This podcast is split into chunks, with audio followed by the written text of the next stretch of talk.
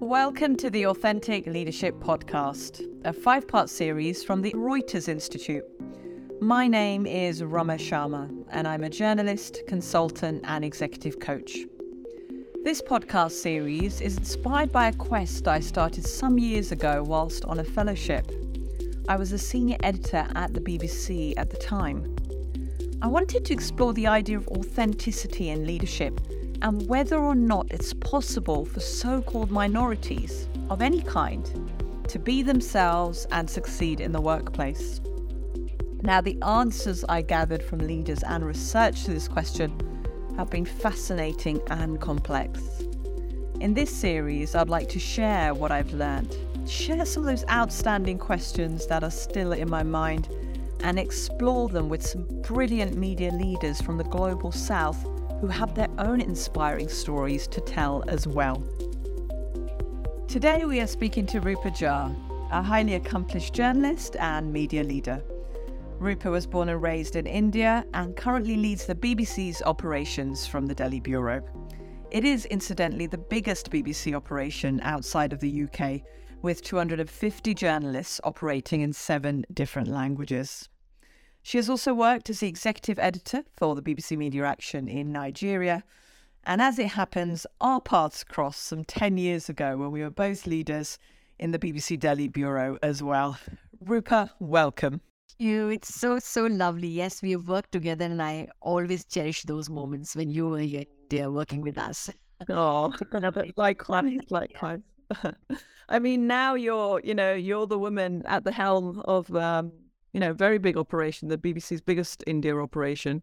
Um, at the start of your career, and, and I should say right now, there's a lot more women leaders in the Bureau than there were at the start. Tell us a little bit about those early days at first. You know, what was it like when you started? So I, uh, I'm an accidental journalist, to be honest. I never planned to be one, uh, but I was always interested in media. And uh, I'm born and brought up in India. And as you know, Ramaa, having your own Indian connection and having lived here, that it is um, it's not easy to be uh, a professional woman in India. It has become a lot better, but when I started, which was uh, way back, like almost two decades back, uh, it was a very different scene uh, at that moment. And when I joined BBC, which is right. Um, the, the organization, which is a dream organization, especially for people like you know uh, someone like me who comes from a region uh, in India where BBC stood for everything that one can imagine trust credibility news everything it got defined. And BBC as a brand is still highly respected.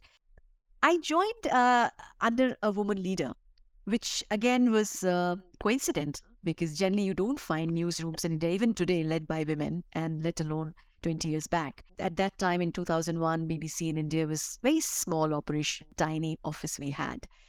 My initial uh, kind of, you know, starting as a journalist with BBC uh, had its has its owner, had its own hiccups. I was not very sure. I felt um, that you know I I was not meant to be here, and I think it came from the fact that you know women in general uh, are made to believe that you're not good enough to be there. Uh, and it, it is that unconditional training that we give ourselves that we are not so good.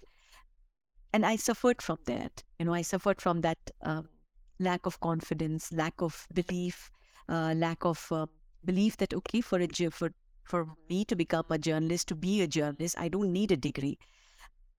And BBC never asked for a degree, you know, like that whether you have studied journalism or not, uh, which which I really loved. And I was not a student of journalism. I was doing history and I did law, but all my colleagues, most of them had come from, you know, journalism background. They were they were television stars. So I actually started on a, uh, on an extremely uh, you know weak front. I would say I was not feeling confident at all. And then I had to come to London, which was again a big cultural shift.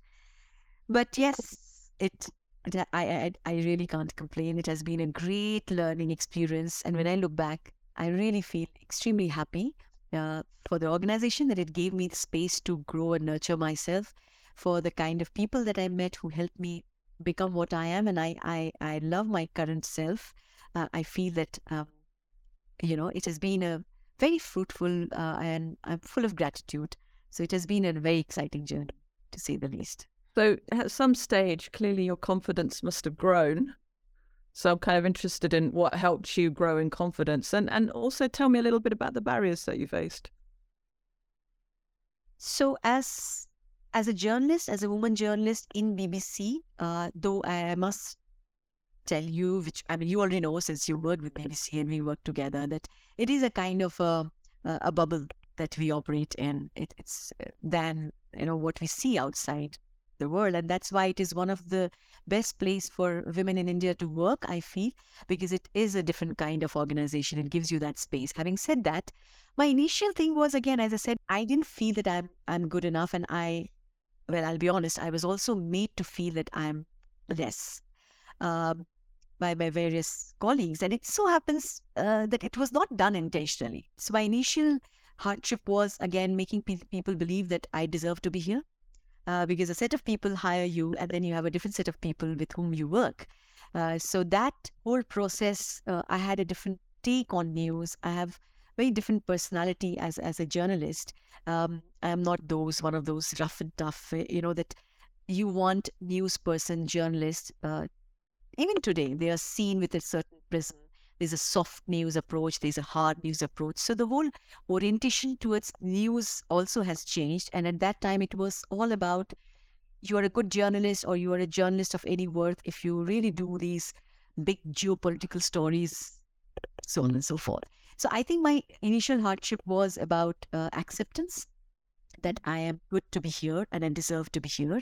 Uh, then my second bit was that, you know, oh, am I capable to do hard journalism? Do I understand it enough? Do I have the political acumen? Uh, because, you know, if a journalist, you are only worth it if you understand the geopolitics, as I said. Um, doing journalism with a small j, which I really think is extremely important because, you know, it, we need to understand what news stands for. And that's why women in general in news, uh, as consumers also, we have very limited number of women coming to us because we don't do news keeping women in mind. It's all very macho, very manly. And I was kind of antidote to that. So I think those were my initial thing. Um, I'll say, Ramaa, that believe in myself, then making people believe in me, acceptance that I was different from the lot that was working, and that my interest areas were no less important than others' interest areas. Yeah. So those were the initial initial uh, kind of you know obstacles, as I say, uh, in my journey. Yes, because by the time I met you, you were a very um, established leader and well respected. So I'm thinking about that gap between the work of gaining that acceptance and, and acceptance of oneself. How how did you do that? So I I think I I had to first tell myself, I, I had to work on myself. Uh, I had to believe that this has happened. This golden opportunity, which might not come to many people, has come to me. And I want to make most of it. I don't want to, uh, you know, let go of it. I don't want others to make me feel lesser of myself. So I started working on myself, I think, and, and with a lot of um, it, it it didn't come easy uh, because there's a lot of difficulty. You you cry your heart out. I was I was newly married. I left my husband back in India, came shifted to London. It was complete cultural shock to me. It was my uh, you know first time ever in UK, and then you know at that time BBC was operating from Bush House. It had it had its own aura. BBC comes with it is an intimidating brand to that extent, you know, for for a newcomer that you my God, what if I I, I fail myself? So I think that transformation happens slowly uh, but what I really uh, loved about this place that there were people who could see what you are made up of, and they believed in you. When you know, when you when you started, when I started believing in myself and pushing myself, not letting uh, what people thought of me affect me too much. Of course, it did, but then I, I kind of, I worked through it. I waded through that, and slowly and surely, people started uh, you know, taking notice of me, my work, and what value was I bringing on table. Uh, one, the the differentiated approach that I brought to news, the way I uh, approached a story or the way I presented it, uh, all of it started getting counted, which I, uh, which gave me confidence. And then I started kind of being more confident. And uh, I also started learning quite a bit. So I'll tell you, like, you know, at that time, BBC Radio, Hindi radio was really the the big platform. Now we have become very digital focused. At that time, it was radio and then it was online. And I was one of the presenters. I wanted to be so good, um, and I, I think hard work really pays, and it did pay in, in my in my case. I think uh, that I used to go back home or wherever I lived in, in a hostel later on in, in, in a home. Uh, I used to listen back to my programs. I used to take a lot of feedback. Uh, so I think anybody would do that, right? It's not about me being a woman journalist, but I think I had to work harder to get that acceptance. And when I started proving myself in the workspace uh, and with my, um, you know, I think uh, attitude of learning and then not getting offended very quickly, not easily, uh, not getting of allowing myself that okay, fine, let people say whatever they want to say, but I'm here and I want to make it count. Slowly, I started gaining the confidence of my peer, of my editors, and uh, yeah, so I think the, the key factor is how much you believe in yourself. That I mean, it, it sounds like you did, you know, you, you did a lot of lot of work as well, and and you know, you talk very casually about the tears and and you know the hard work and and the resilience. I'm wondering where that comes from. I think being a woman, especially anywhere, eh, you know, uh, anywhere in this world, being a woman brings that resilience to you, certainly, because and when you are in India, when you come from from a place which is, I, I come from Bihar, which is one of the poorest state, and you know, you you grow up. I grew up in a very very modest family, and then it has been a journey of um, doing, you know, living with with less, always making um, fend, fending for yourself, uh, whether you're studying in college. So, you know, doing extra work to earn some money. Many people do that. I'm not, I'm not an exception. I think that resilience comes from your circumstances where you're born, uh, you know, your immediate circumstances to when you know that when you when you want to dream big, when you are, when you are ambitious, when you have aspirations, then you know that it is not going to come on a silver platter because it's not. Uh, you have to really work hard for it, and you have to really make it count. So that resilience, resilience came because I didn't want to give up. I didn't want to give up because I knew that this is a very important opportunity for me to break that cycle where you know uh, you could be just married off uh, because you're not you know doing anything else or um, you could be just doing something where your heart doesn't lie and i loved i loved the idea of being a storyteller. I love being on air. I love being you know working on stories. Uh, i love being a broadcast journalist. I think that love for the profession and uh, that ambition to to be there and not let anything uh, come you know on my way uh, gave me that resilience. I think it is it came from there. I've seen most of the women very resilient uh, so i guess my gender really acted uh, favorably for me to give me that. I mean, it's funny you say that because one of my big takeaways from my time in India was how extraordinarily resilient the women were. Um, and and that came from a place of you know I grew up in England and of of course there's sexism and racism and what have you, but when I went to India, I actually had a lot of sexism from everywhere, you know, whether inside or outside the office or, and it would affect me, and I would look at the women around me, and it didn't affect them. It would sort of be like water off a duck's back to all the other women. Whereas if I was like aggrieved by what would you know you might call them microaggressions or you know things that that um you know would be a kind of bigger deal in the UK say. But but weren't in India because unfortunately they're so common and they're so insidious. And you know I remember you saying to me is that when you've kind of experienced that your whole life since you were a small child you know it, you're you're kind of hardened to it. Yeah.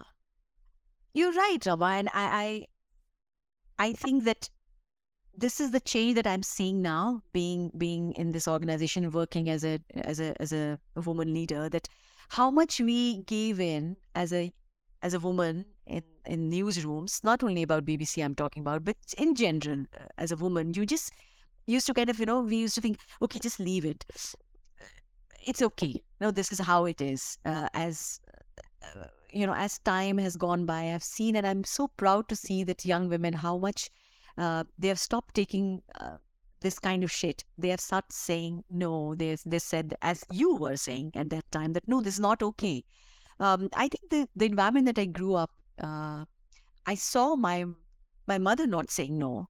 I saw my you know like a lot of women that I saw in my circumstances not saying no and just kind of getting on with business. You know, getting things done, getting on with business.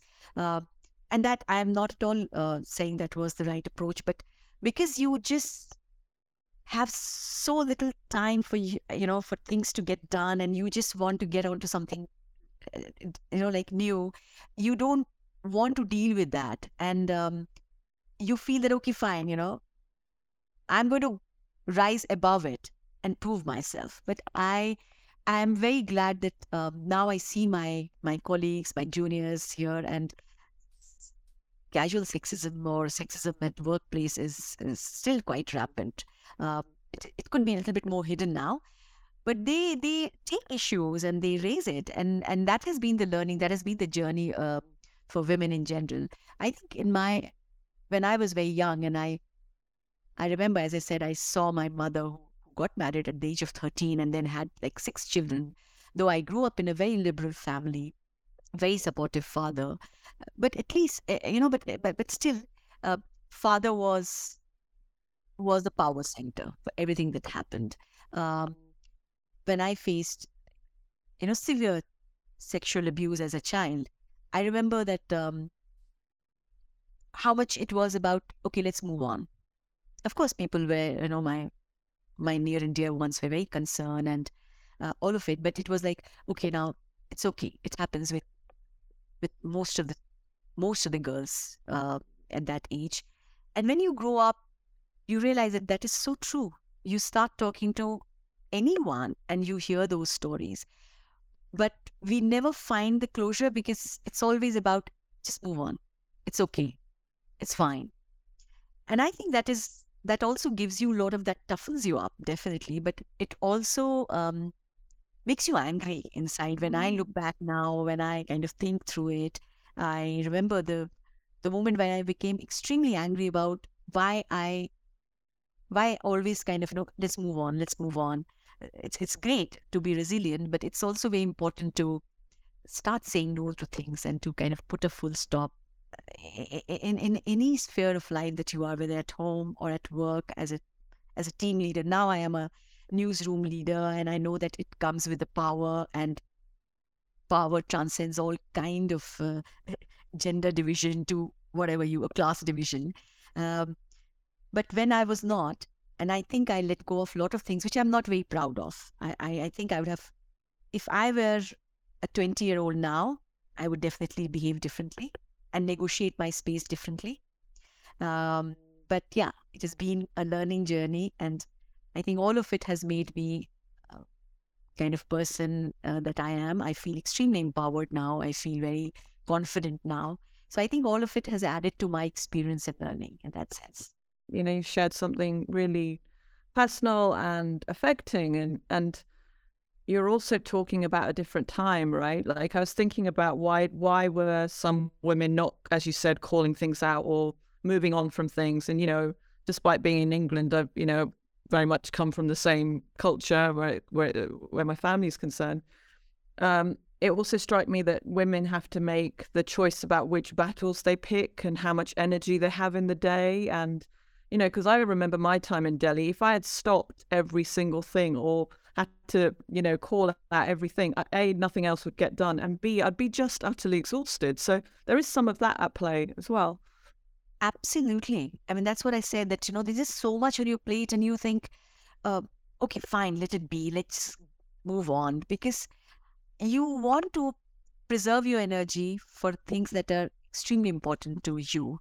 And yes, uh, calling out sexism and calling out things which are not right uh, is extremely important. But sometimes it's just so much that's coming onto you that you just want to duck or you just want to forget and you just want to on. Uh, every time when you pick up a battle, it also wears you down. It also affects you. It's it's trauma that you live through. Um, and yeah, I I agree with you that sometimes it's you know you just choose to move and leave it, not kind of you know not pick up that battle. Right, or making those choices. I mean, like you said, now as a leader, you've got more power, more responsibility, and you're empowering your team to to call out things, and they they are feeling that they can too. So we've kind of moved on in society. Well, hopefully, it's a lot less, and we've not, you know, had to, we're not having to make those kind of choices that perhaps we did ten years ago. Absolutely. Just one point, Ramaa, on this thing, because this is so crucial that it is also about what is the system that is available for you to fall back on? What is the support that you get? And uh, clearly, so when I was growing up as a as a young journalist, um, not only the, the way society was, but you know, we also internalized a lot of things, and there wasn't um, so much awareness, so much kind of you know, um, uh, what you what you see that like there's no proactiveness about dealing with it, which it is now. And I, in that sense, I, I guess uh, the support that our women colleagues have right now is much, much, much better within organization, outside organization. I think as a society, as as a community, uh, we have we have really moved on, and it had to happen with time. Yeah, and that that is a relief. I mean, I still, you know, we still hear instances all over the world of of um, racism and sexism, that is classism, you know, all all sorts of things that are still happening. And it makes me think about this question of rage. You know, you talked about being angry. How, how have you processed your rage over the years?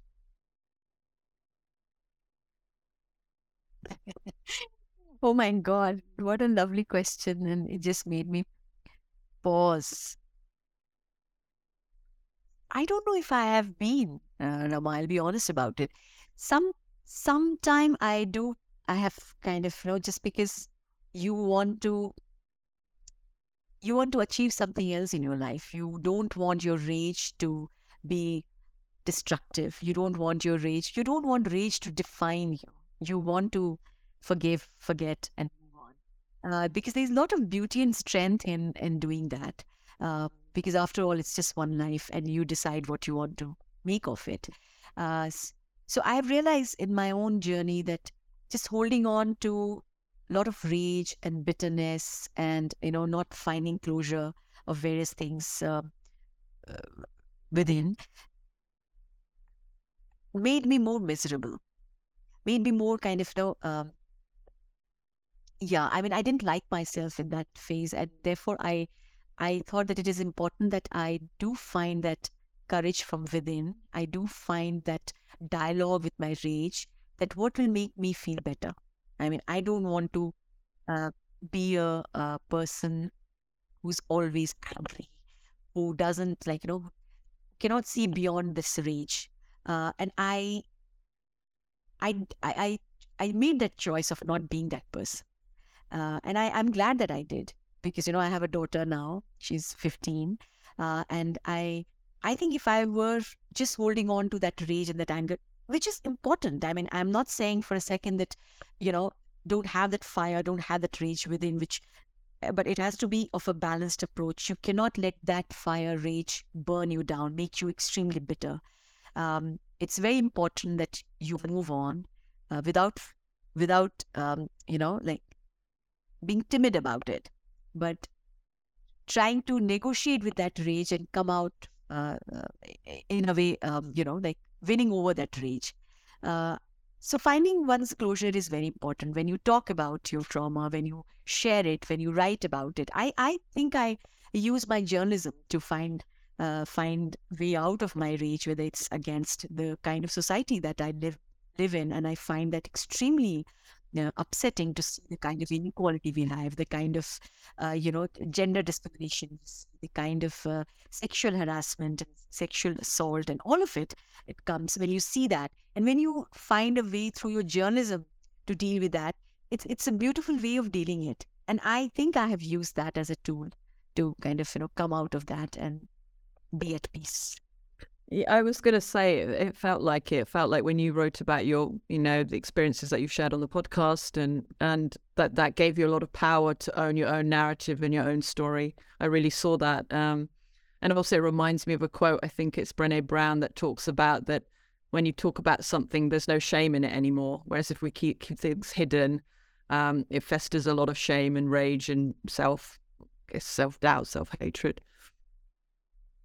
Absolutely. I think uh, so beautifully you have put uh, and you've quoted. Uh, I, I, I wanted to say that, that till the point you are, you know, you make that just kind of, you know, you hide it, you don't talk about it. You are giving that power to someone else to make you feel ashamed of that, to make you feel less about that. The moment you own it up and you decide to come out of it, uh, you just feel very liberated uh, and you just feel extremely in control of your own self, of your own narrative, of your own story. And I, uh, I think it's very important that we be the we be the core to the story. We don't let anything or anyone else become the core to our stories. Uh, and I, I always believed in it that I will hold the narrative, of what I am and who I am and what I want to be. Uh, and being authentic is extremely important. I mean, I know that this whole conversation is around that authentic leadership. I think that has really been the core to what I always believed in. That what kind of um, leader inspire me, and authentic authenticity came as the top, you know, virtue, the top quality that I looked for, and I always felt that uh, there's no there's no two ways about uh, this particular aspect of leadership or or a personality that you be real, you be authentic. And that is so beautiful. That is also very endearing. It also connects you to your audiences and to your team, to your surrounding, to your family. I think that's extremely important. Well, it feels like a perfect space, uh, a perfect place to end our conversation. Uh, Rupa, thank you so much for being so open and honest and authentic with us in uh, today. And um, we look forward to catching up with you soon in the future.